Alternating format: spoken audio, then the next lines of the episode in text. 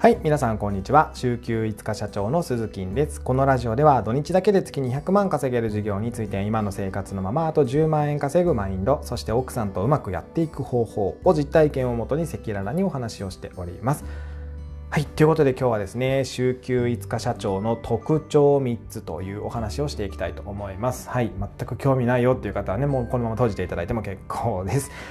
はい、では、先にね、お伝えしていこうかなと思うんですけども、週休5日社長の特徴3つ。1つ目、年下の女性が好き。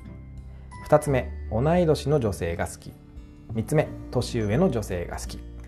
以上です。はい、さよならということでですね、本当ね、どうでもいい話を今日はちょっとしたいなと思って、本当全く無益で本当にどうでもいいかなと思うんですけど、僕はですね、知ってる方もたくさん見えるかなと思うんですけどもですね、女性が大好きでしてですね、年下も、同い年の子も年上も大好きです。で、どっちかっていうと僕年上派なんですよね。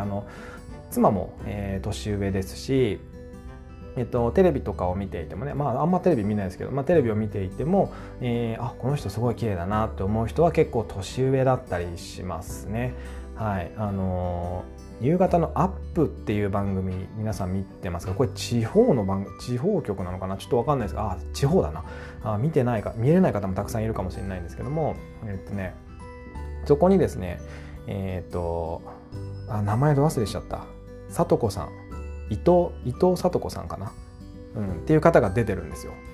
伊藤さとこさんだったと思います。ちょっと待ってくださいね、検索します。伊藤さとこさん、そうなんですよ。タレントさんですね、この方ね。この人ね、僕すごいストライクなんですよ。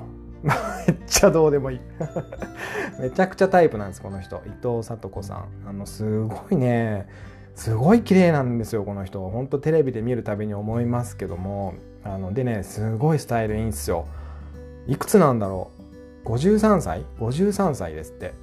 全然ドストライクです、僕。はい、この人ドタイプです。はい、そんなね、今日はちょっとどうでもいい話でございました。はい、終わります。週休5日社長の特徴3つ。1つ目、年下の女性が好き。2つ目、同い年の女性が好き。3つ目、年上の女性が好き。最終的に伊藤さとこさんが好きだよというお話でございました。